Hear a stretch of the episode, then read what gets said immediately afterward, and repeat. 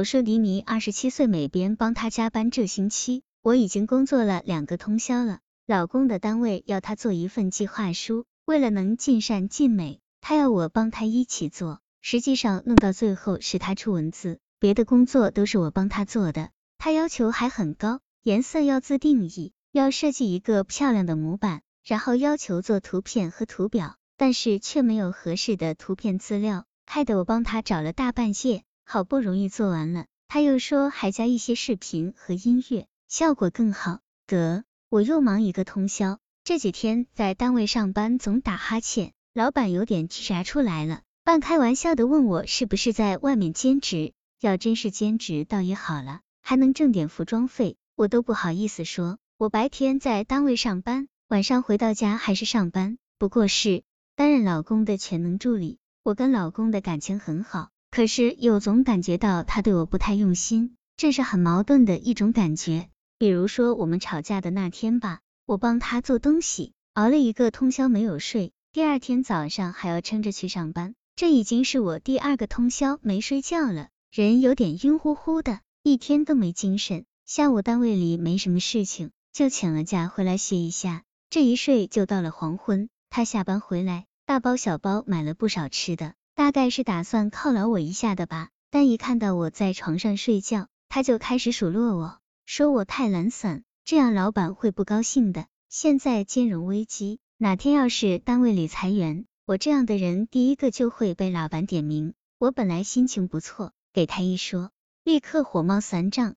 我这样叫懒散？这几天我加起来睡了不到十个小时，同事见我脸色不好，还知道问我是不是病了。可他却这么说我。我们大吵一架，他振振有词，说他也在熬夜，可没像我这样。是啊，那是他的工作，他怎么熬都是应该的，升职加薪都是他了不起。可是他那个漂亮完美的提案，是我这个懒散的人熬了两个晚上帮他做的。吵完以后，他没事人一样去做饭，饭菜虽然很丰盛，也是我爱吃的菜，可我却高兴不起来。和他的相处一直就是这样，他也不是不关心我，可是嘴巴上却一直念念念，让人受不了。而且在他的眼里，我总是浑身毛病，费心费力做好的事情，他比谁都挑剔，好像是我的客户或者老板一样。其实发给我月薪的老板对我倒还算赏识，没像他这么挑三拣四。围着他转，我老公在跟我恋爱以前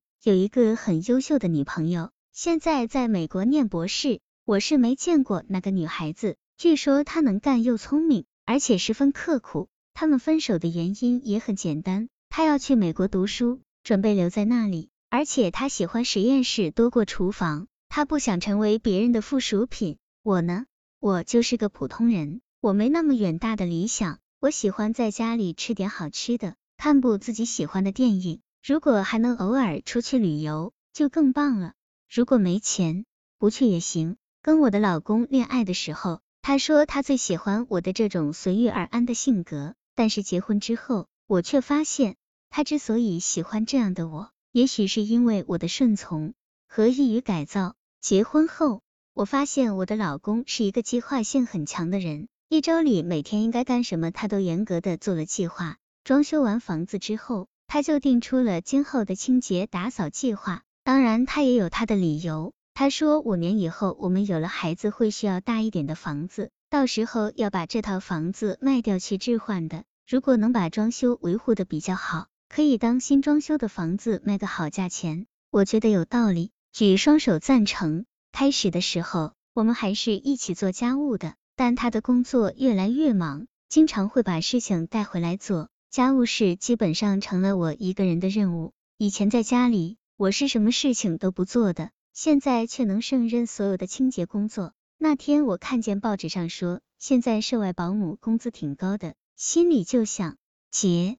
婚给我最大的收获是，如果做不了美编了，还可以去当高级保姆。